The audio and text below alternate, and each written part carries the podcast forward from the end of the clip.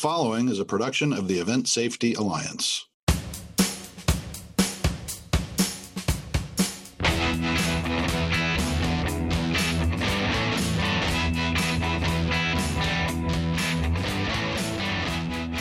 Hello and welcome back to the Event Safety Podcast. I'm Steve Adelman.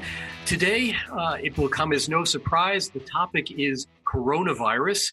Um, because that seems to be a topic dominating not only our industry, but the news in general. And so we're going to approach the coronavirus uh, disease from a practical standpoint for event professionals.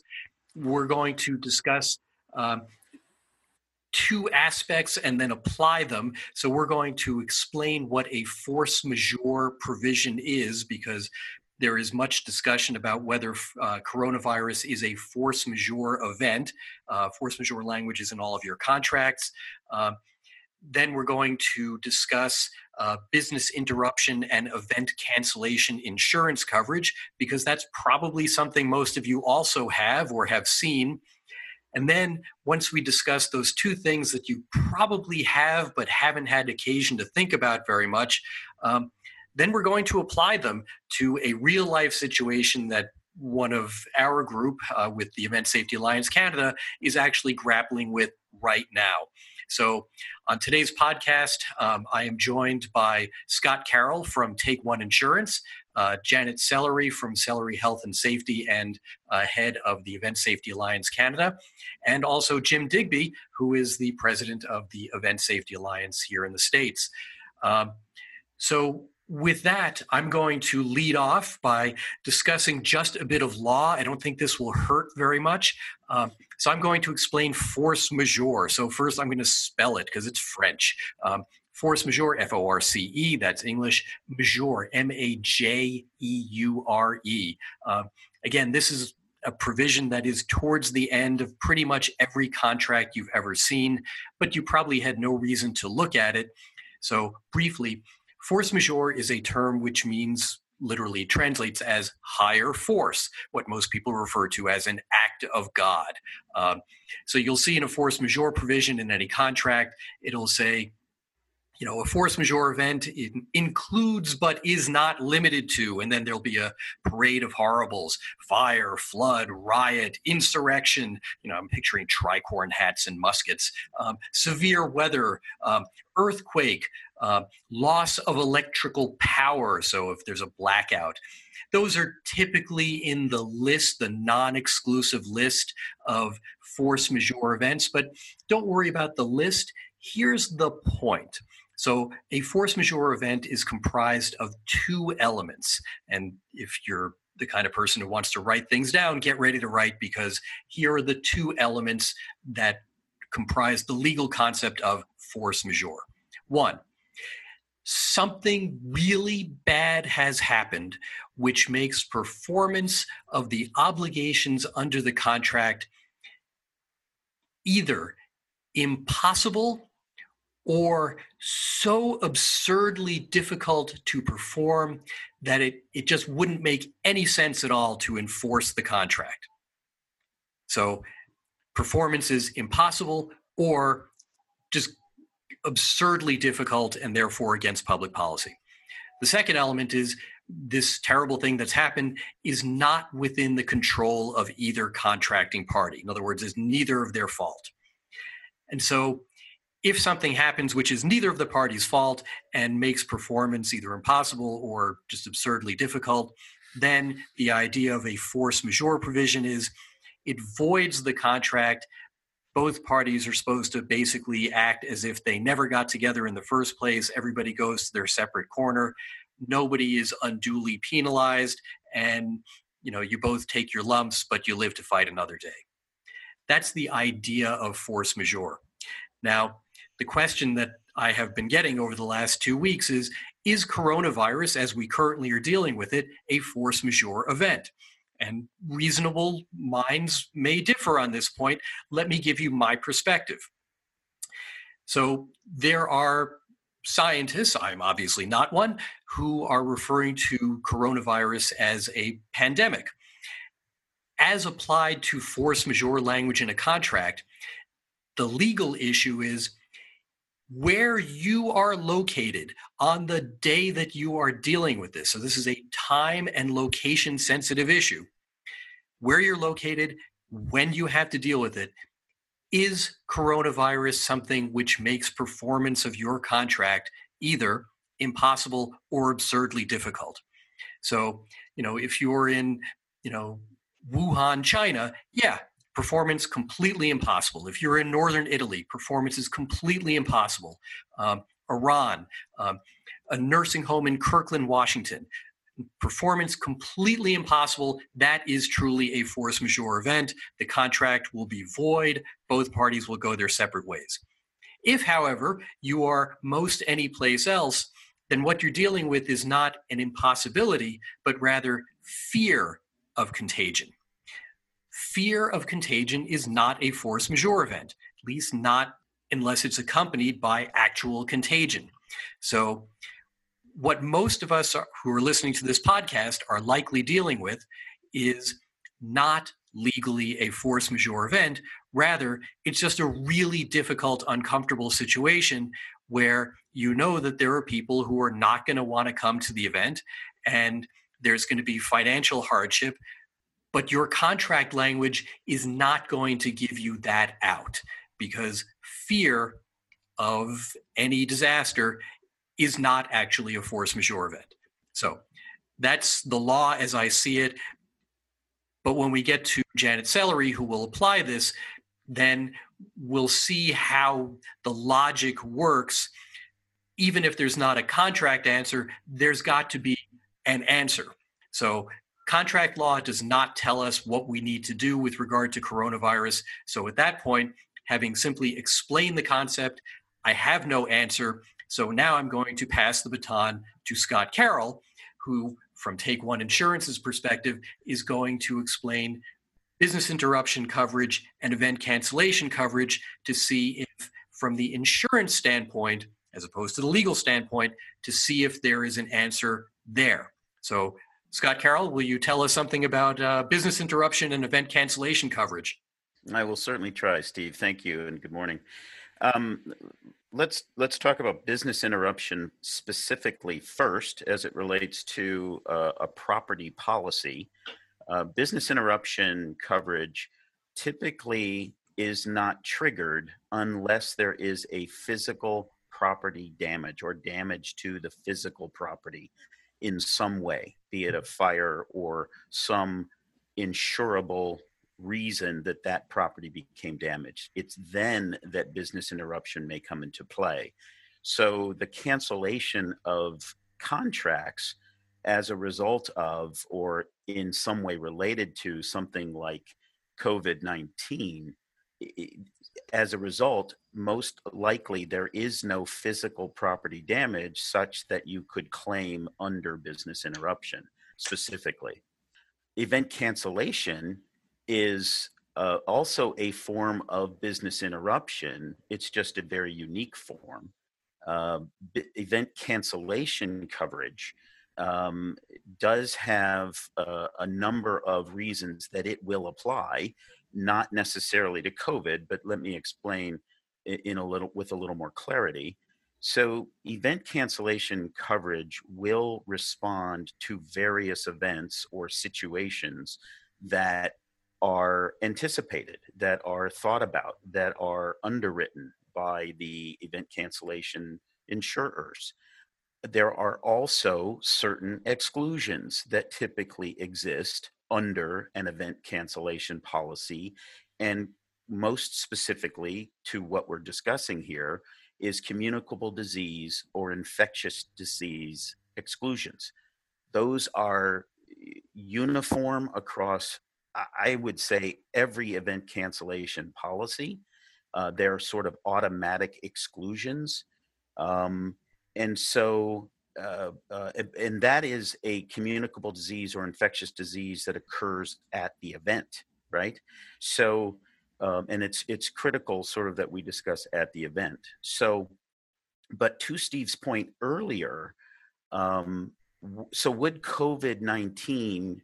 Well, I'm sorry. Let me back up for just a second. So, communicable disease exclusions do exist.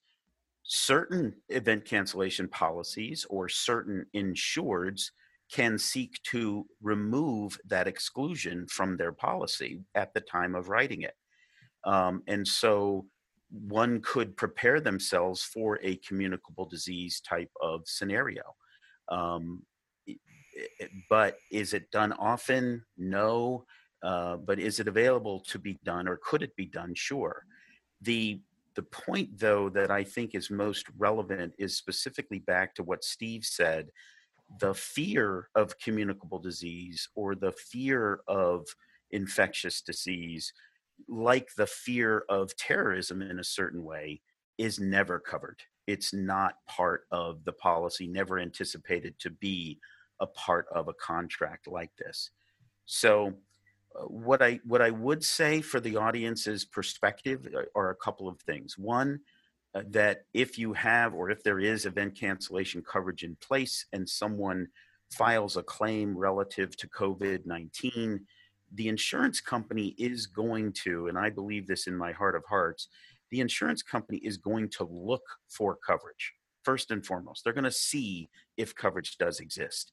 Once they review that, they then also look at the exclusions. And in the case of COVID 19, uh, it is likely that the communicable disease or infectious disease uh, clause would step in.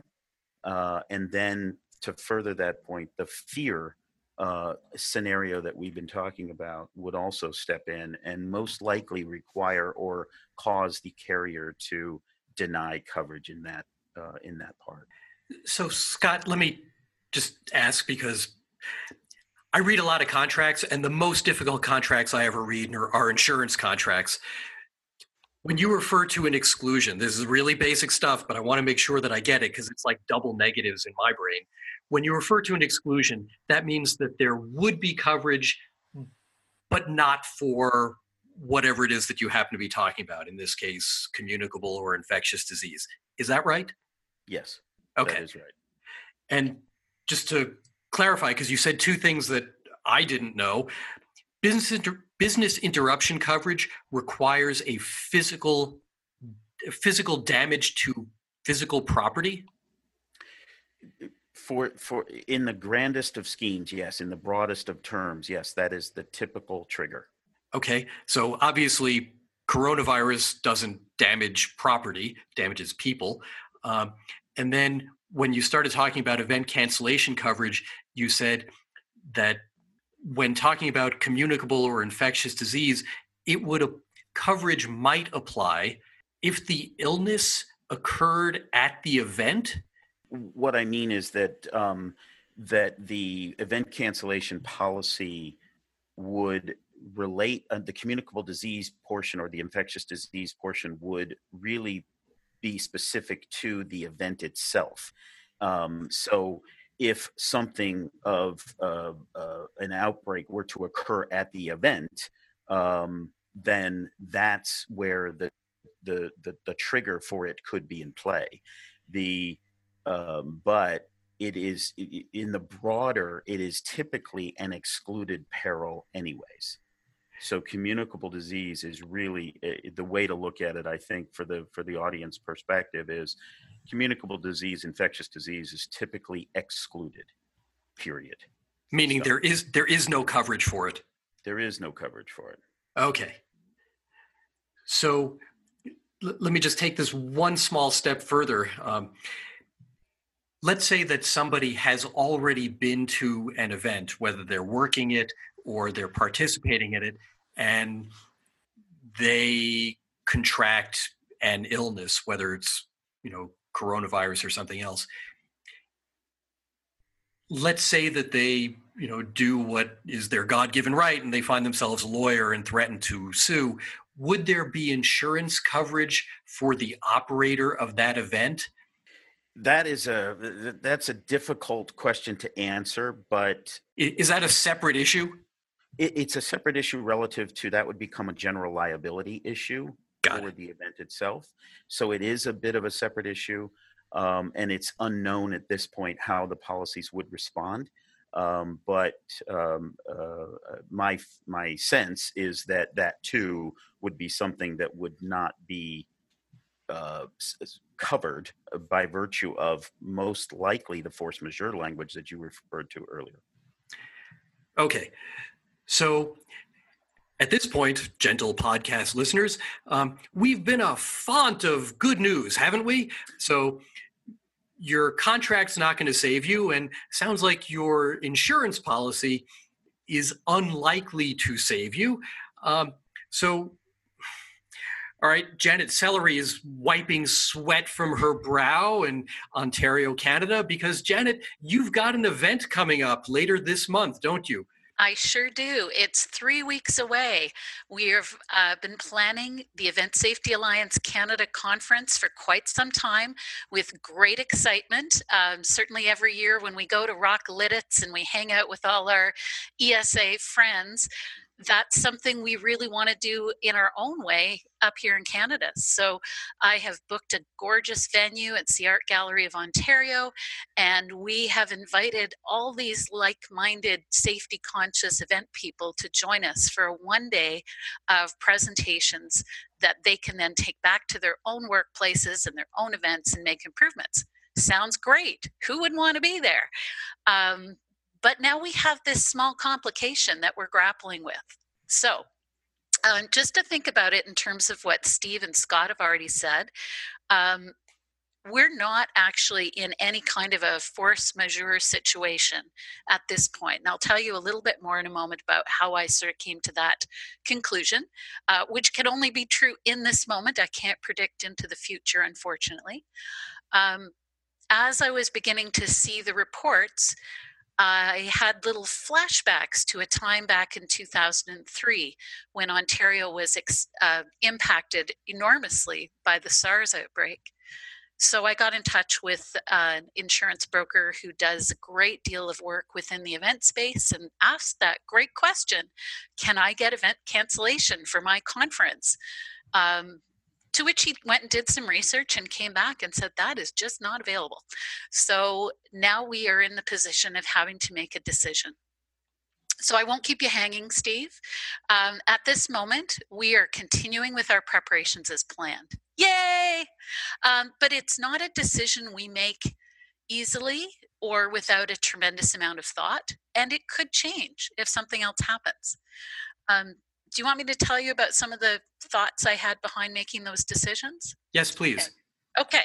So the first thing I wanted to uh, think about so there's three kinds of big things that kind of shape my decision making and the first one is wanting to keep people who are either considering coming to the conference or have already registered informed about our current actual risks what's actually happening here um, the second thing was I want to take a look at all that coverage that that informs us of the global reality, but I want to make my decisions based on what's happening locally.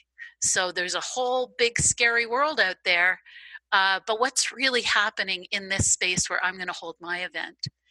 And finally, I know that it's important to stay ready to receive new informations and and pivot you know, I may need to make a different decision the night before. I don't think so, but I have to be open to that. So, how do I figure all this out in our context? Um, so, I'm going to tell you about a little bit more about Ontario. So, Ontario went through an extremely difficult time in 2003. I was at that time health and safety manager at the Stratford Festival, North America's largest classical repertory theater. And uh, to tell you the truth, public health was no way on my radar. I didn't know anything about it. I didn't know how to respond in any way to an outbreak. And that had to change. That really had to change. So within hours, I was figuring out what the credible sources were. I was preparing updates for our staff. I was sitting in on meetings to make decisions. So, this event, I went to look at our local status of the outbreak. And uh, just as of about two hours ago, um, Ontario has tested 2,403 people, of which they have confirmed 30 positive cases. And also, there are four cases that have resolved. People have, um, you know, stayed in home isolation and they've gotten better. So when you look at our population, that's not an enormous outbreak. And these are cases that are as a result of people who have traveled to uh, places where the infection is much more common. So that was a big thing. Are we really at risk? Right now, I'm feeling the risk to us in this place at this time is fairly low. So then I had a look at the size of our event. We're not doing a monstrously huge event. We're not being bringing people in internationally. Our maximum number is going to be 200 people. We have a lovely event space called the Baillie Court, and we'll have a couple of seminar rooms for breakouts. So, you know, that makes a big difference too. If we were inviting 30,000 people from all corners of the world, I would feel differently about that. Uh, then I had a look at venue health precautions and I talked with my contact at the art gallery, and they are, you know, continuing to monitor the situation. They're taking advice of health officials. They've added additional hand sanitizer systems, uh, you know, stations that they can put where they need them. Um, so they've provided a great deal of reassurance. Yay! Hand sanitizer. I know it's like gold these days. Um, so they're taking precautions that I feel are proportionate and uh, appropriate in this situation. Uh, then I went back to my uh, registrations and I looked at attendee travel. Where are people coming from? And everyone so far is coming from Canada. The majority of them are within the Greater Toronto Area, with only a handful outside of Ontario. Um, we have had so far no attendee or speaker cancellations. We do have a fabulous keynote speaker who will be joining us by video link from the UK, but that decision was made separately. That's not a COVID 19 decision. So I know I've rambled quite a long time without letting anyone else get a word in edgewise, but those are the thoughts for my event that I'm sort of rattling around. And I believe we're we're coming to a, an appropriate decision at this point. So, Janet, let me just emphasize it sounds like, as I had teased at the beginning, you're making a decision based on circumstances that are local. Yes. And you're making a judgment based on what you know today while reserving the right to make a different decision if the facts wind up becoming different. Yes. Another thing that I'm doing is looking at are there some ways that we could save some money if we have lower attendance? Now, I think with the lineup of sessions we've got and the speakers who are joining in, people will be breaking the doors down to join in. But should they somehow, you know, begin to feel uncomfortable attending, um, I've been given an extra week to confirm my numbers for catering. So if I have to say, well, we're going to have 20 less people, I can pay for 20 less lunches at that point. Um, so looking at a few minor things I can do to reduce the cost, but otherwise, full steam ahead. Because if we cancel, we have no insurance to cover it, and uh, I really feel the risk is is low for for this particular event at this time. And you know, for what it's worth, I just came back from speaking at a conference in Vancouver, and I'm fine, at least asymptomatic, and the attendance was just fine. Um, there was no material number of cancellations, and I took the SkyTrain into downtown Vancouver several times, and the cars were packed, just like always. So, here with the Event Safety Alliance, we are very much opposed to fear mongering. Um, and I think that information is the cure, at least for panic, certainly not for contagion, but there's a fair amount of good information that allows people to make rational decisions if you're inclined to do so. And Janet, it sounds like you're making rational decisions right now. Well, Janet, can I ask a question about your yes. decision making process? Are you are you currently um, in a contract with a hotel or a venue where you would have to forfeit a deposit or anything of that nature, or forfeit a, a predetermined fee? Yes. So yes. if you cancel, what's the what's the ramification of that for you? Um, it's huge because it's personal too. Like it'll be my line of credit paying it out. So um, yeah. I feel uh, concerned but not frantic. Um, there, we have passed the date for canceling on both the hotel and the art gallery, which is our venue. Um, I I feel that I could go back to them and try to work something out in terms of you know maybe if they don't have to make all that food, I could get a discount. But um, I think we're going to be looking to our colleagues and trying to be fair with them, right? Like, you know, they're going to be seeing a downturn. Uh, yeah, it's interesting. If, yeah, you know, sorry, Janet. Yeah. Like I say it's interesting, Steve. I hope you don't mind. We're we're in a very similar position, but at a different starting point with respect to launching yet a, a new conference, mm-hmm. uh, which we hope to hold in January of 20, uh, 2021. The, the challenge we have right now is we haven't yet signed the contract on purpose because we know that our constituents and we know that those who would sponsor the event, who've already pledged to sponsor the event, have uh, are now on times where they're locking their financial resources for fear that this could be a, a catastrophic year for income. And out of respect for them and out of respect for our constituents, do we make the decision to plow forward and ask for registration now, or do we continue to hold off uh, before we've committed those things because like you you know for, for for me janet this would be personal money be personal guarantees um, and uh, personally on the hook should we have to not move forward and this thing not uh, get any better in the near term?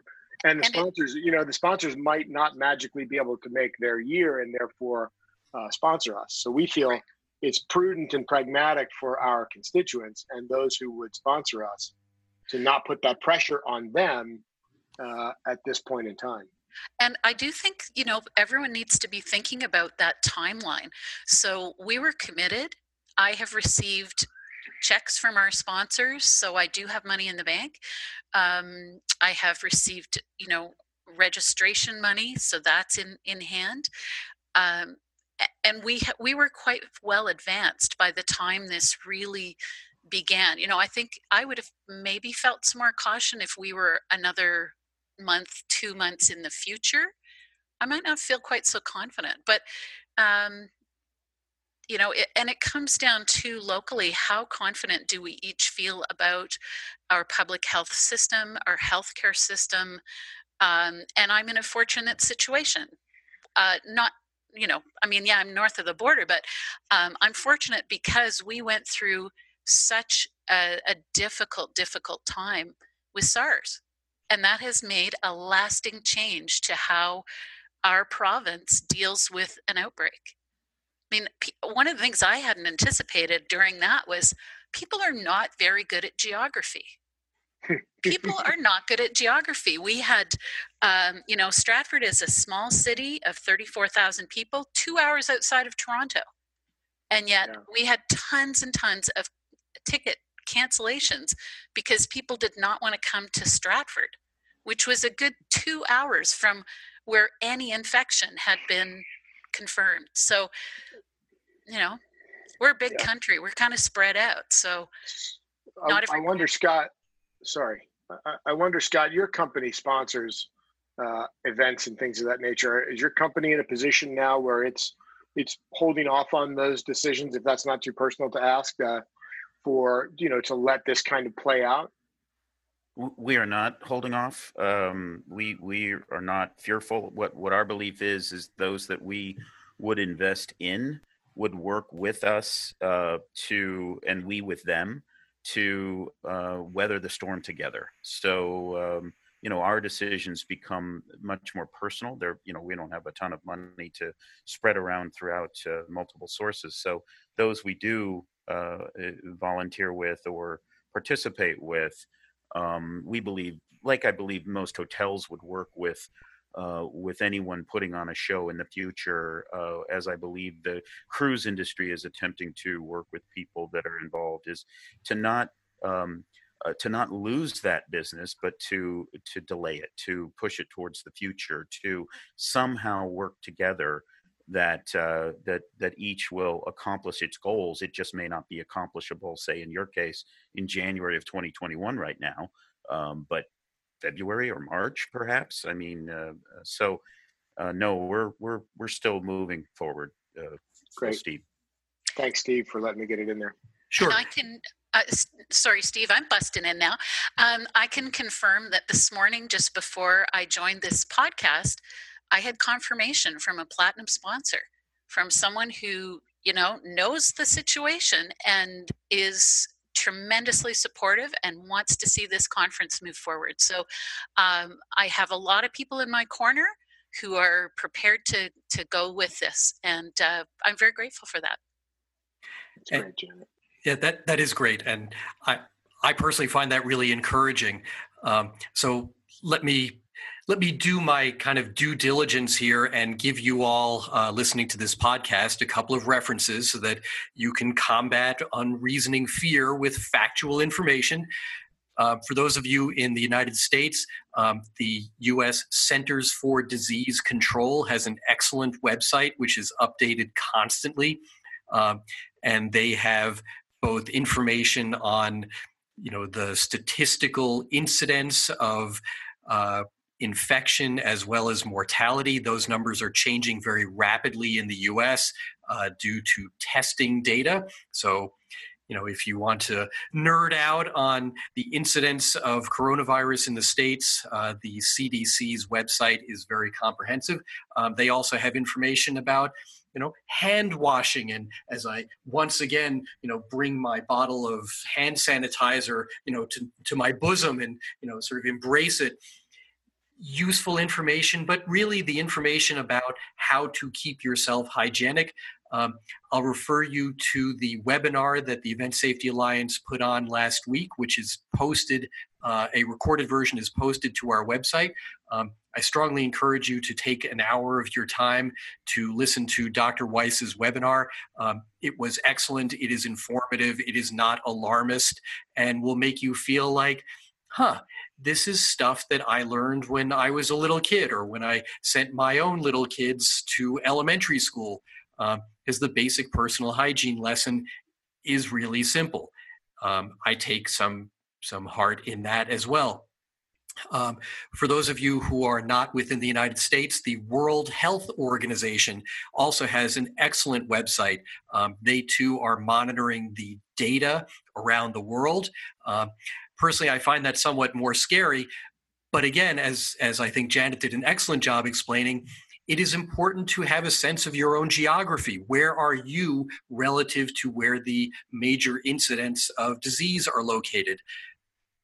Because as you will find out if you do any research on any scientific based website, coronavirus has a very short, you know, physically short distance that it can travel. So, you know, the the recommendation is separate yourself by roughly six feet from the person nearest to you. Well, that's pretty hard if you're sitting on an airplane or going to a live event. So in any event, it's not traveling, you know, across state lines or provincial lines or national borders without a person transmitting it. And I think that's important as well. So there is actual scientific data, whether it's in a webinar posted on our website or on scientific government websites that are available for you to check as much as you feel like you need to. Um, personally, I am rather overwhelmed by information right now. I feel like I'm just overloaded, and I'm actually going to declare kind of a coronavirus news holiday for myself for a day or so because I just need to do other things in my life. Uh, so if you're feeling emotionally overwhelmed, maybe give yourself a little space just to be present in your own life. Uh, doubtless your loved ones and friends will appreciate talking about anything else for a few minutes. And then let me tease the next thing that the Event Safety Alliance is going to cover in a podcast because, alas, coronavirus has many facets, and we just talked about kind of the, the business decision making aspect of it. But obviously, this disease and the fear of this disease is causing enormous ripples. So, mental health issues, um, there are issues about workers who you know essentially live hand to mouth and how are they going to ride this out? So we talked about how you know institutions like hotels and airlines and cruise ship lines they're making accommodations. They're working with the people who would do business with them. But how does that actually work for the boots on the ground? We're going to address mental health and workplace justice uh, in a separate podcast in the very near future. So we're going to get this one done, get it out to you, but we're going to keep the conversation going so that we cover the other ripple effects because, well, we're not done with this coronavirus issue. And we want to shine a light into the darker corners as well as the ones that everyone's paying attention to right now. So, the Event Safety Alliance trying to be fairly comprehensive, uh, but doing it in bite sized pieces so that nobody is drinking from the fire hose. Uh, so, with that, I'm going to wind it up for today. Um, I am Steve Adelman. Thanks very much to Scott Carroll from Take One Insurance, Janet Sellery from Sellery Health and Safety, and the Event Safety Alliance Canada. Good luck with the conference later this month, Janet. Uh, and Jim Digby, our president here in the States. Uh, always thanks to Jacob Warwick for making us sound good. Uh, and thank you, podcast listeners. Uh, come back and visit us again soon because we're going to keep up with this story. And until then, be safe out there.